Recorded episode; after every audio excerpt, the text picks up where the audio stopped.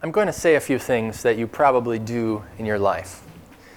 Before you go to the movie theater, you hop onto YouTube and you watch the trailer. Before you accept the new job, you hop onto the website Glassdoor and read reviews of former employees to find out what the company culture is like.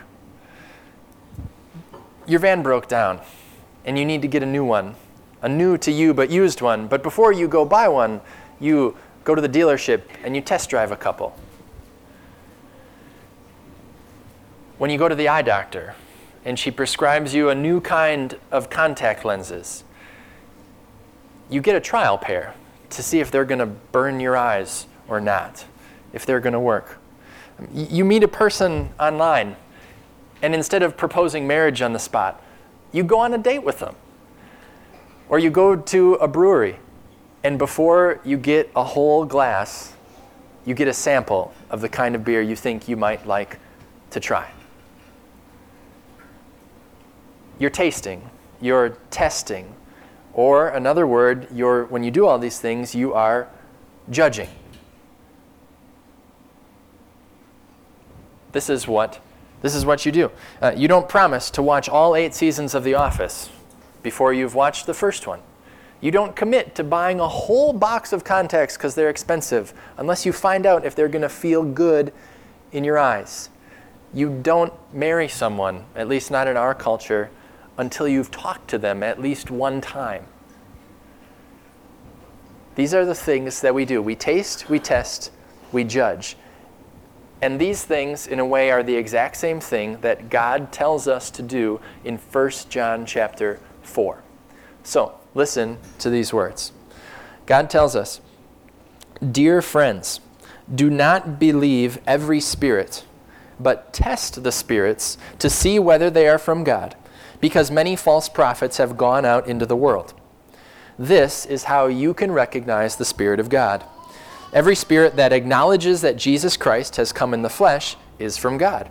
But every spirit that does not acknowledge Jesus is not from God. This is the spirit of the Antichrist, which you have heard is coming and even now is already in the world. You, dear children, you are from God and have overcome them, because the one who is in you is greater than the one who is in the world. They are from the world and therefore speak from the viewpoint of the world, and the world listens to them. We are from God. And whoever knows God listens to us, but whoever is not from God does not listen to us. This is how we recognize the spirit of truth and the spirit of falsehood. This is God's word. Now, in other words, don't believe everything you hear. Don't just believe everything you read. Don't believe everything everyone says to you, no matter who they are, but instead test everything. Taste everything before you believe it. That's what verse 1 says. Because many false prophets have gone out into the world. Now, in general, this is true. This is true in spiritual ways and just in the world in general. And we see it in food. There are many false ideas out there, or at least ideas that you don't know what is true. For example, low carb is good. No, no, no, no, low carb is bad. Eggs are really good for you. Actually, wait, no, they're horrible. It's just the egg whites that are good for you. Or, no, no, wait, it's actually the egg yolks that are good. Coconut oil and its fancy medium chain triglycerides they're the best. Give it a couple years, oh no, they're, they're actually the worst. A glass of red wine is really good for your heart health at night. Oh, oh wait, also alcohol uh, makes your sleep patterns not be as good.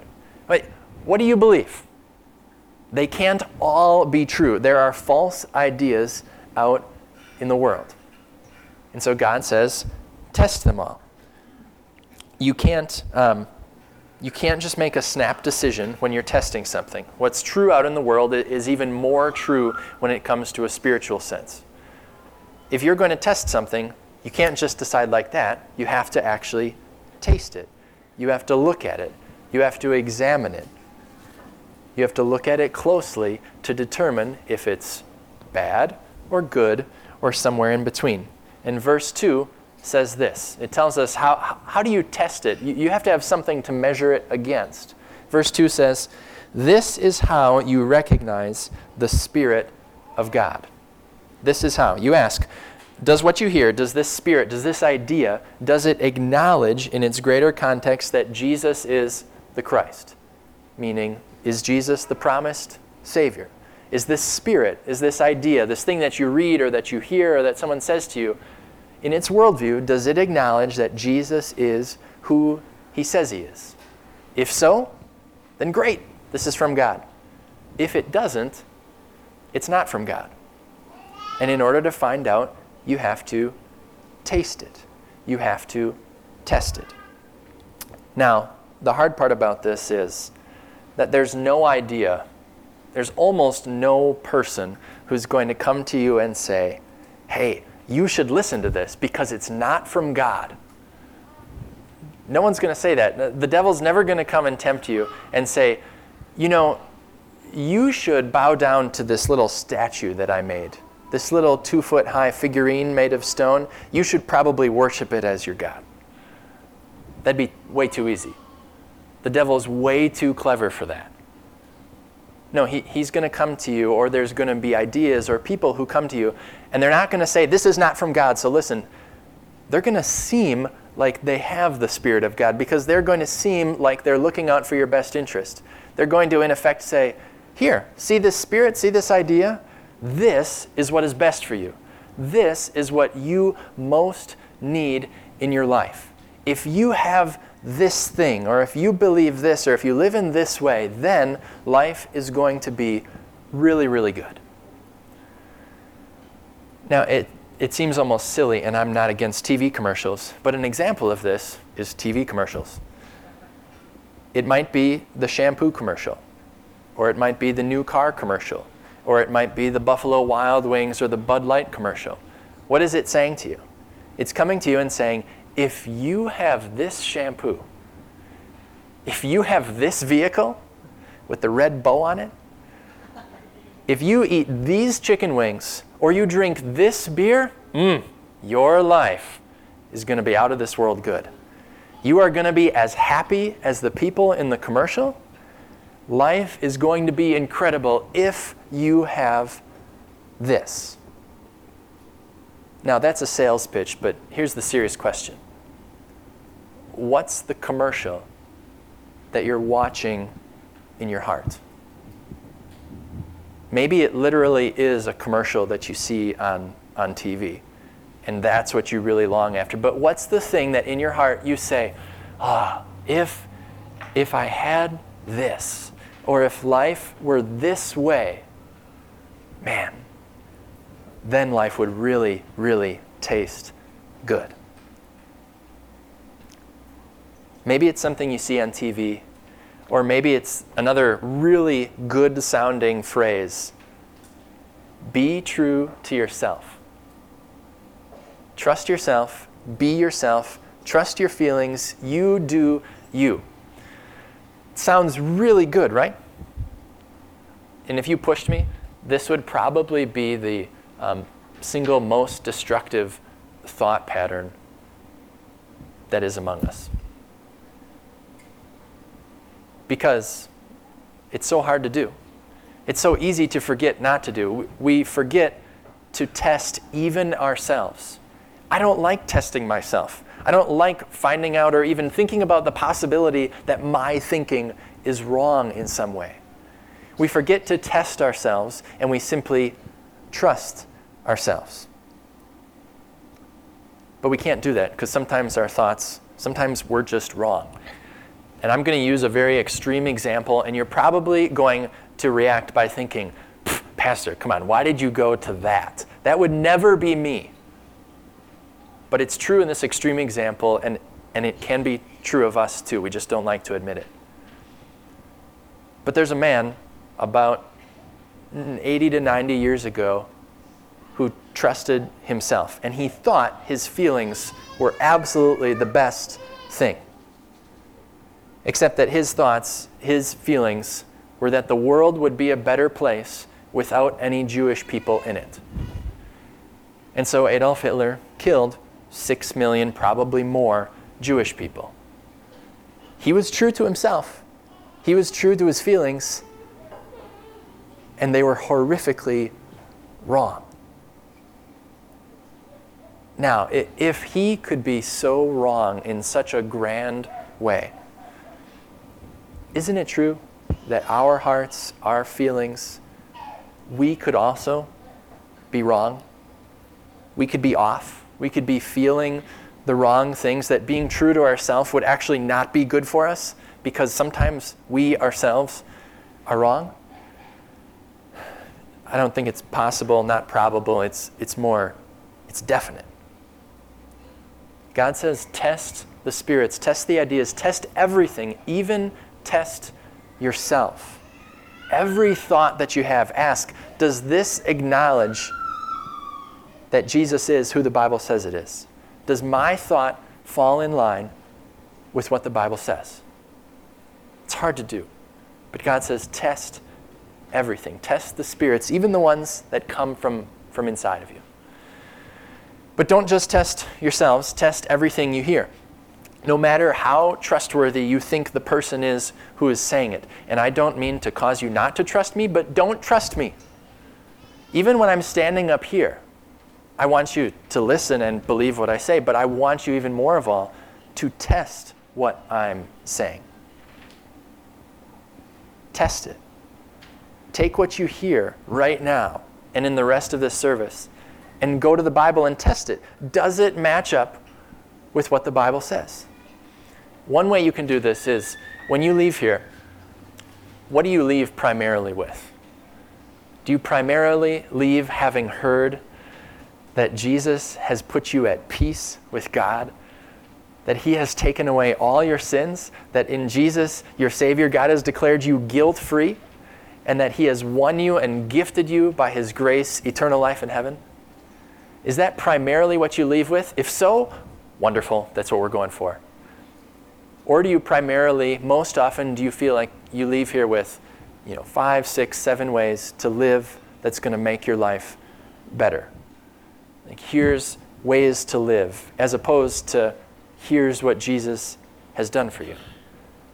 Test that every single week. And if there's a Sunday if there's a Sunday when you f- leave here feeling burdened because basically I told you how to live a certain way, call me out and say, But, but Pastor Nathan, I thought you're always supposed to point us to Jesus and what he's done for us.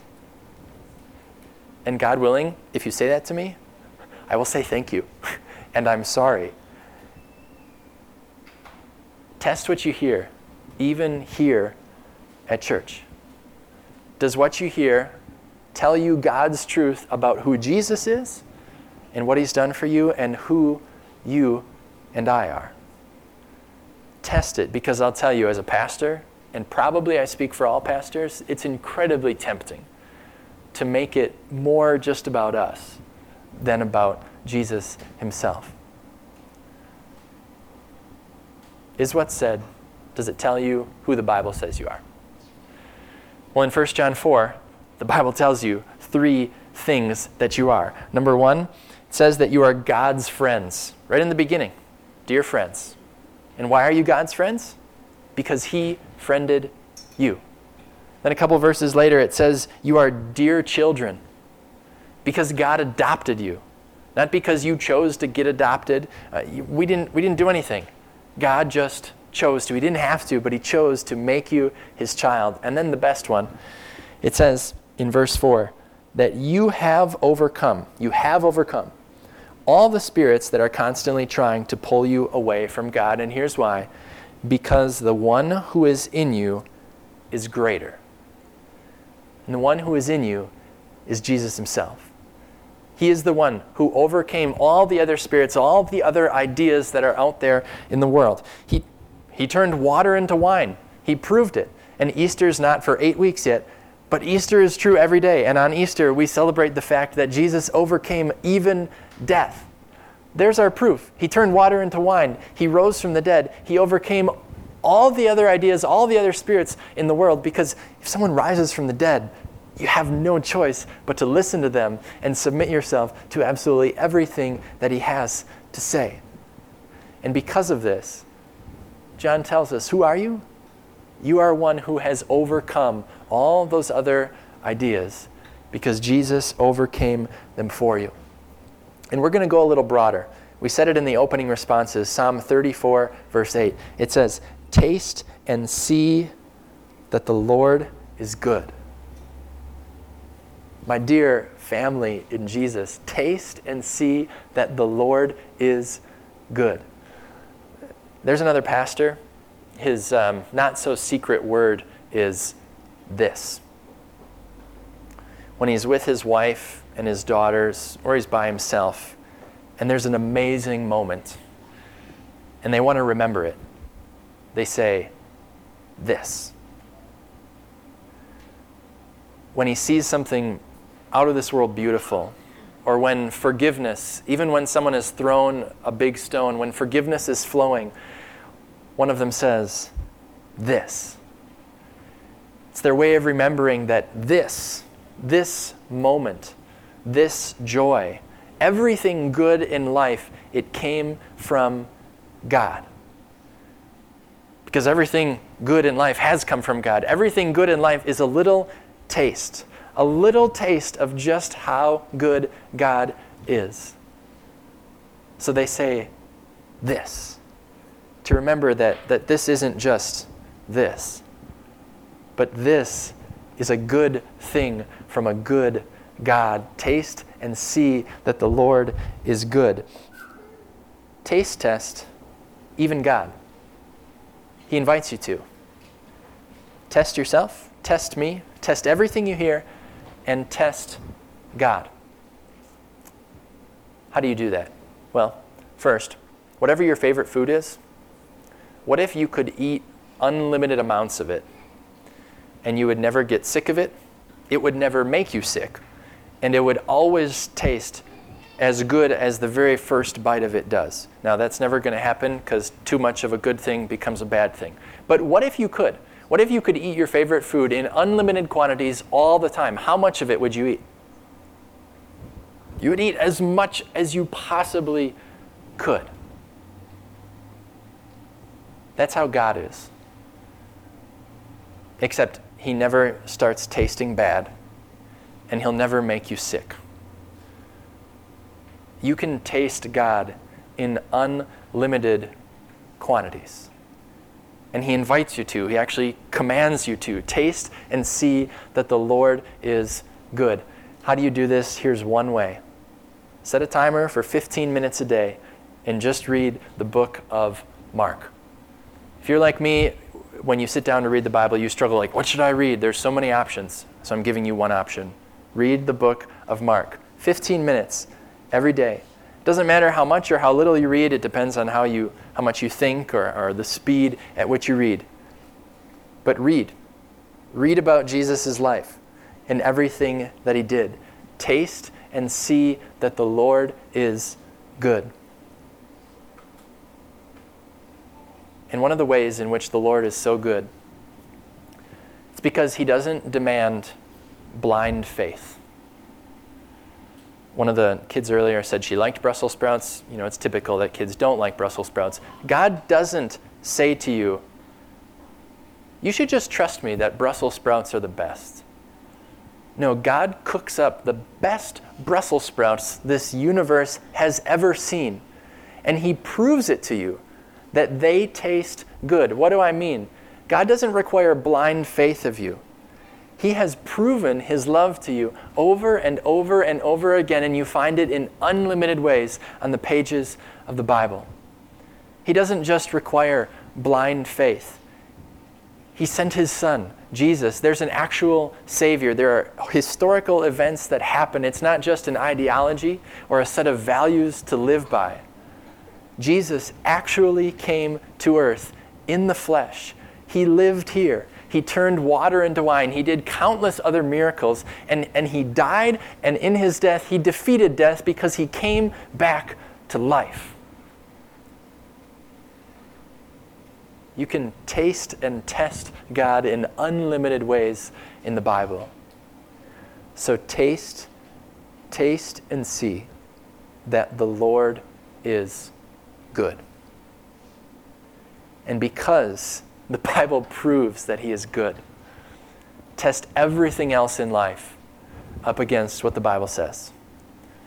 Test everything you read, you hear, what your friends say to you. Test what you do. Test what you think. Test who you believe you are. And test everything you hear in this church from me and from every other spiritual resource you might engage with. Test it all. Because you've tasted and you've seen that the Lord is good. Allow me to pray for us all. Dear Jesus, there are an infinite number of things in this world that are speaking to us in one way or another spirits, ideas, worldviews, things we read, things we hear people say, conversations we have with other people, and even the ways that we think. Help us not to trust any of them unless we have first tasted them, unless we have examined them all and measured them up against your word. Help us take advantage of the blessing you've given us, the Bible, in which you tell us about yourself over and over and over again in so many different ways, in which you prove your love to us time and time again. Help us every day to taste you, to taste and see that you are truly good. In your name we pray, Jesus, because you're our Savior. Amen.